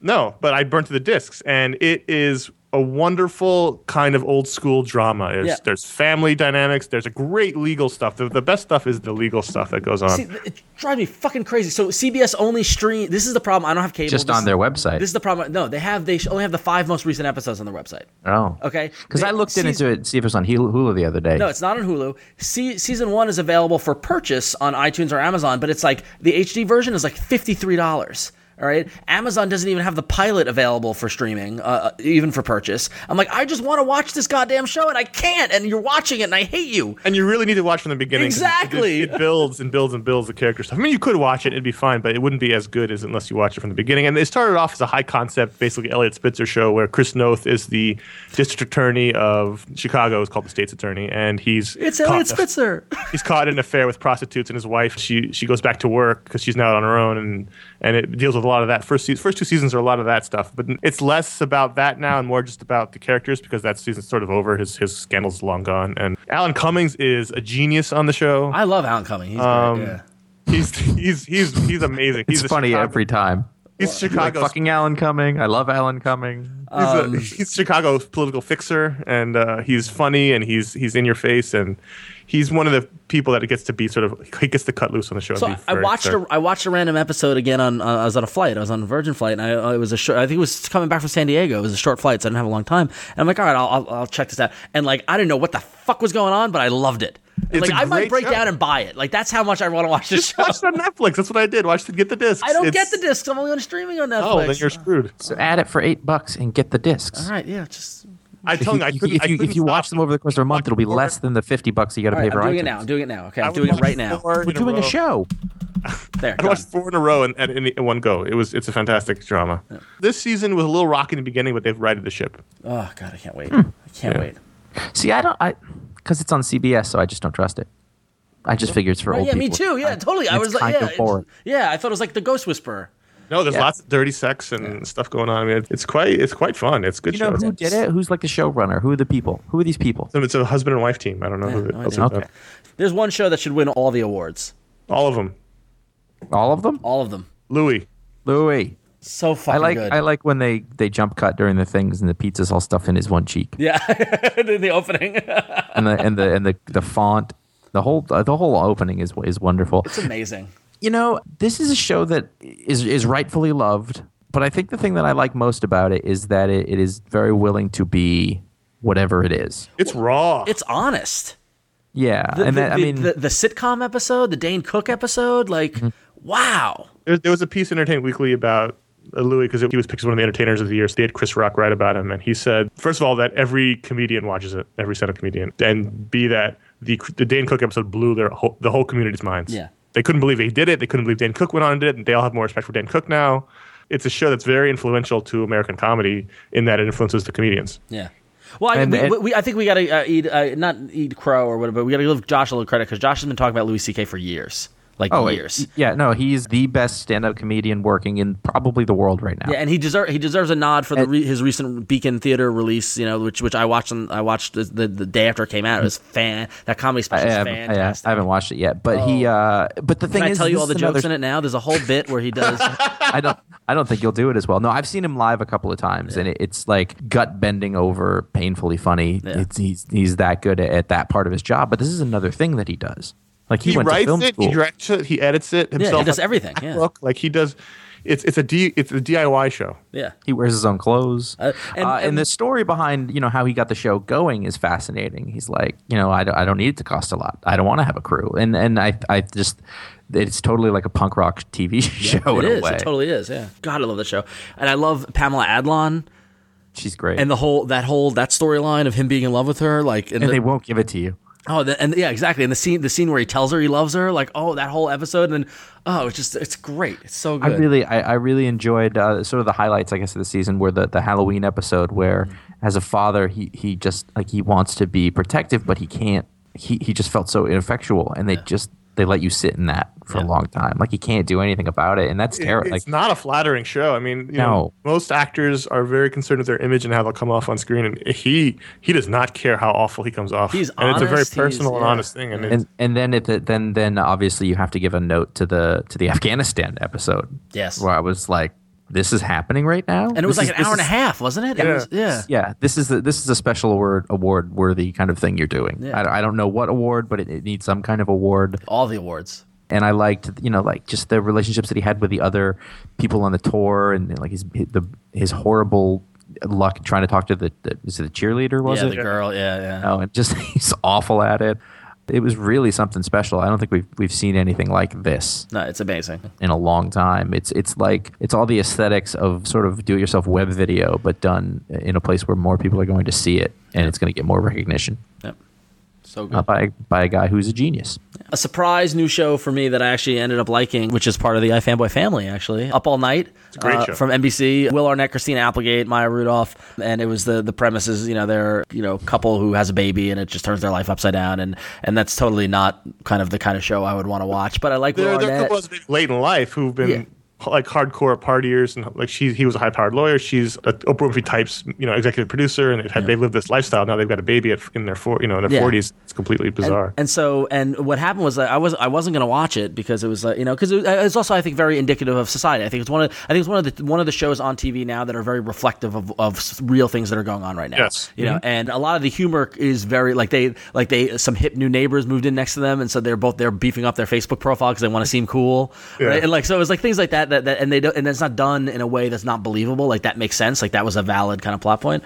Um, but I wasn't gonna watch it, but then I saw a pr- I was on the NBC app. I was just playing with the NBC app, and and I saw like a picture of it, and I recognized I recognized somebody in it, and Gordon, the intern, our friend, I emailed. I was like, "Is Jennifer on a TV show?" And he's like, "Yes." And so our friend Jennifer Hall is on the show, and she plays Maya Rudolph and Christine Applegate's assistant. she's the fourth lead on the show. She's the fourth lead of the show. She's, she's the she steals scenes left and right. Credits. She went to college with us. Yeah, yeah. a- She went to so- college with us. I've known her for years. She's been working in, and she was on a show. Was it on that George Clooney show? Uh, that Yeah. the HBO. Uh, remember that K show? Street. Yeah, no, not K Street. No, the, No, other the one. other one, sorry. the, the one about actors. Yeah. Oh, I don't remember. But anyway, she was in Confessions of a Dangerous Mind, so she's had she's had some work, but she's like you know fourth. She's in the credits, like, and she's great. She still seems. Uh, when I first started watching this show, it made me want to kill myself because it's about a life that I don't have. but other than that, like once I got over that, it's very funny, and it's and now Jason Lee's on it as Maya Rudolph's love interest, and like it's just it's it's really What's good. great is that it's not it's not Will Arnett playing Job, which he's done a lot Yeah. since as a development. He's he's a fully fleshed out character who's different, who's, but is also equally funny. yeah. Two what he's done before. Well, that was that was the thing about his last show, which was Running done by Mitchell Hurwitz, Running Wild, and I tried to watch it. I made Oh, it an episode and a half, and I was like, "This is just terrible." Yeah. The These only good thing, the, same only good thing about that was the neighbor was uh, Peter Ser- Serafinowicz, whatever the British actor. Ser- Serafinowicz. Yeah. yeah, he's great. He's Um, he does. but th- I- this show, I think it, there's been bits of it that have been really good. I think some of the episodes have been better than others. It's it's episodic. Each episode is a stand on its own thing for the most part. I think I, I tend to think that Maya Rudolph is overdoes it a little. I totally agree. Totally agree. Um, and I just I wish that it, she had a little more of a realistic tone because there are crazy people who work in TV and you can portray that without going over the top like you're in a sketch basically. I think sometimes they veer into sketch comedy with it, and I think that it, that doesn't service them as well. But I, th- I think Will Arnett is fantastic in this. I think Christine Applegate is really good in this. She's somebody who doesn't. She's won like a ton of awards for shows that I never watched. Basically, She's been working for yes, 30 years. Yeah. yes, exactly. She's And she, I mean, she was she was like I loved her with the children. She was great on it. That's Don't tell mom the babysitter's dead. groundbreaking TV in a strange way. Um, no, it's, it's a it's a good show, uh, and and uh, some of it's very funny. I, it's funny because I want that to be my life too, but in the opposite way, and it just, just they seem to have limitless resources. Right? Yeah. no, She's, do- a, she's they- an producer, and, he, and he's, he And he's a lawyer. Like like sure they have to deal with the baby, but at least apparently they never have to worry about. I bought you a car. That's great. That's a you know no one's doing that other show Yeah. about I can't fucking because it's not fun. That's why Parenthood. Everybody seems to be fucking loaded. Modern Family. Oh, don't worry about it. We'll go anyway. That's that's a, little bit of Louis is like that. yeah. yeah, Up All Night's great. It's great to see Jennifer part of the. And if you go to San Diego, sometimes you might see Jennifer wearing an iFanboy shirt with a, in our little entourage, and you can see her. That was in the past. Now, too. No, she'll still be- she'll be there. I know. I'm kidding. Uh, so, Conor. Wow. Wow. Friday Night Lights ended its NBC run this year. It ended earlier on DirecTV when it was on straight to DirecTV. But um, talk We're about gonna a talk- five five year run, and also Lex Smallville, an ending that just completely and utterly captured the show and ended it perfectly. It was such a good show, and One day, me, Ron, it's- you're gonna watch this. it was so unexpected because I don't want to. I no listen. There's no reason for you not to watch this. No, I know there's not. I know there's not. I know. I, I know. I, I'm not. I'm not arguing it. Every everyone everyone I know has said the same thing. I just Just watch the first episode on Netflix. It's on streaming, and just watch the first episode. Okay. Yeah. right. I'm. I'm, I'm Anybody- kind of. I'm anybody kind of in who the middle said- of in the middle of thirty something right now. So is, so is my wife.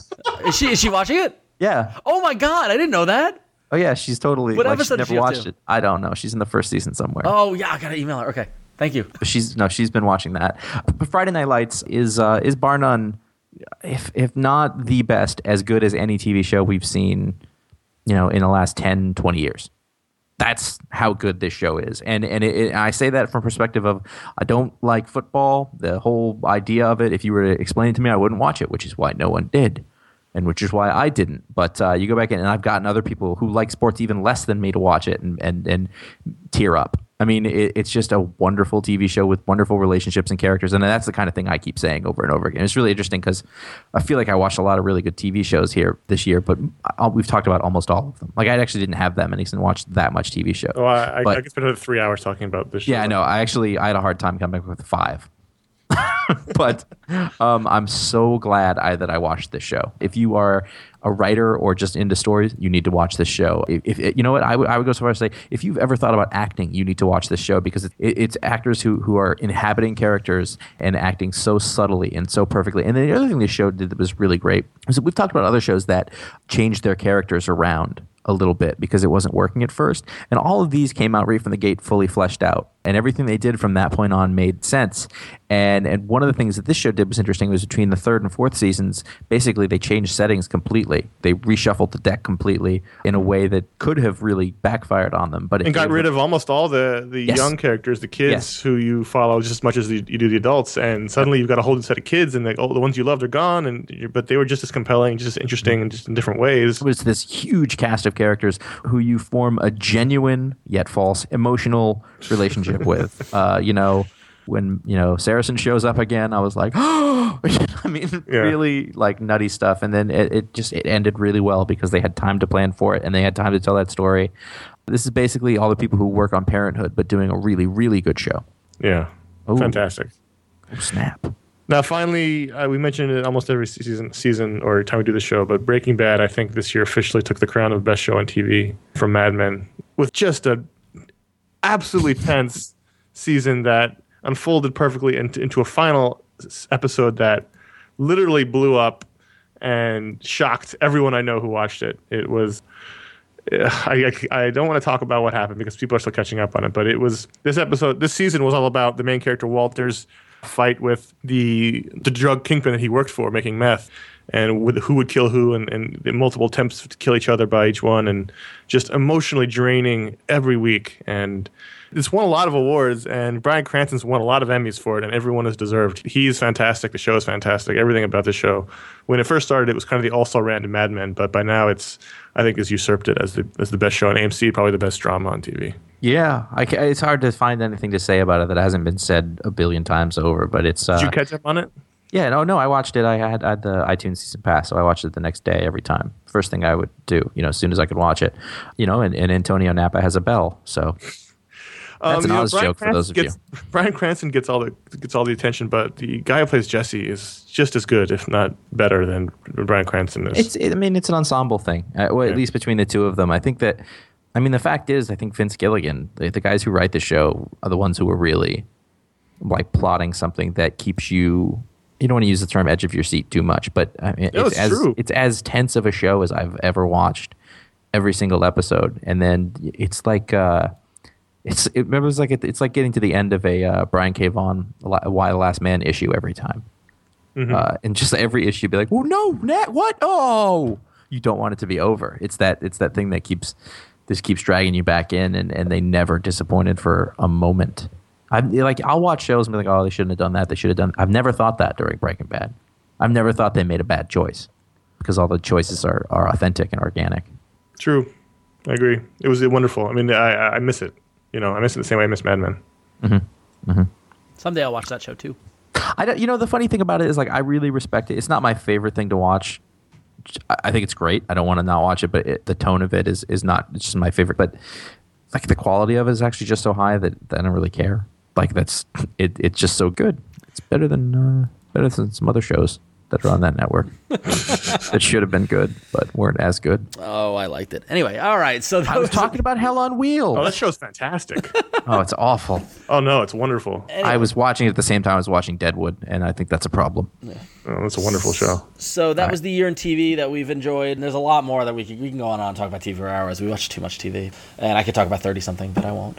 So when you're home working all day, you got something on in the background. Yeah, exactly. You know, I love watching TV. I just love it. I love that there's always good stuff to watch. And, and We're especially, in a golden age of TV. especially now not having cable and having tablets and going to the gym and being able to watch it there. And like, so it's just so, it's just so, it's like a whole new world of TV all the time. This is the end of part one. Uh, next week, you can come back for part two. where We're going to be talking about uh, other stuff that's going on video games, books, music, and a little bit of comics. Well, just a little bit at the end. So make sure you come back for that. In the meantime, go to ifanboy.com. You can comment on this show and the stuff in here. I'm sure that you will have things to say. You can tell us about the other shows and movies and all the stuff that you liked. You can go to twitter.com slash ifanboy to follow us or go to facebook.com slash ifanboy as well. We normally do a video show and we will again. But uh, right now that show's on hiatus. In the meantime, there are hundreds of episodes uh, in the can that you can watch and enjoy. So please do that. And you can email us at contact at ifanboy.com or call our voicemail line 888-fanboys-226-2697. If any questions or comments, you know that if you listen to the show every week, the, the Pick of the Week show, which is normally here, we do emails and voicemails on the show. So call with your questions or discussion topics, and we'll we'll do them on the show if they're good. Yeah, rock on. And if you like what we do, and if you've enjoyed iFanboy over 2011 or in the past 10 years of iFanboy, tell people about it. Help spread the word. Tell your comic book store. Tell your friends. Uh, go to iTunes, write a review that helps people discover the show, and uh, write a review for all the other great podcasts in the iFanboy family, like Word Balloon and Tom vs. Aquaman and 11 O'Clock Comics and Around Comics and all of our buddies in the comics podcasting world. Help spread the word. It's great to get out there, get out there, and help uh, people discover iFanboy. So that's it for this week's show. Next week we'll have part two. Talk about more stuff, more stuff that we're enjoying in 2011. But so until then, I am Ron. I'm Conor. I am Josh. Thank you very much, everyone. dreaming of a white Christmas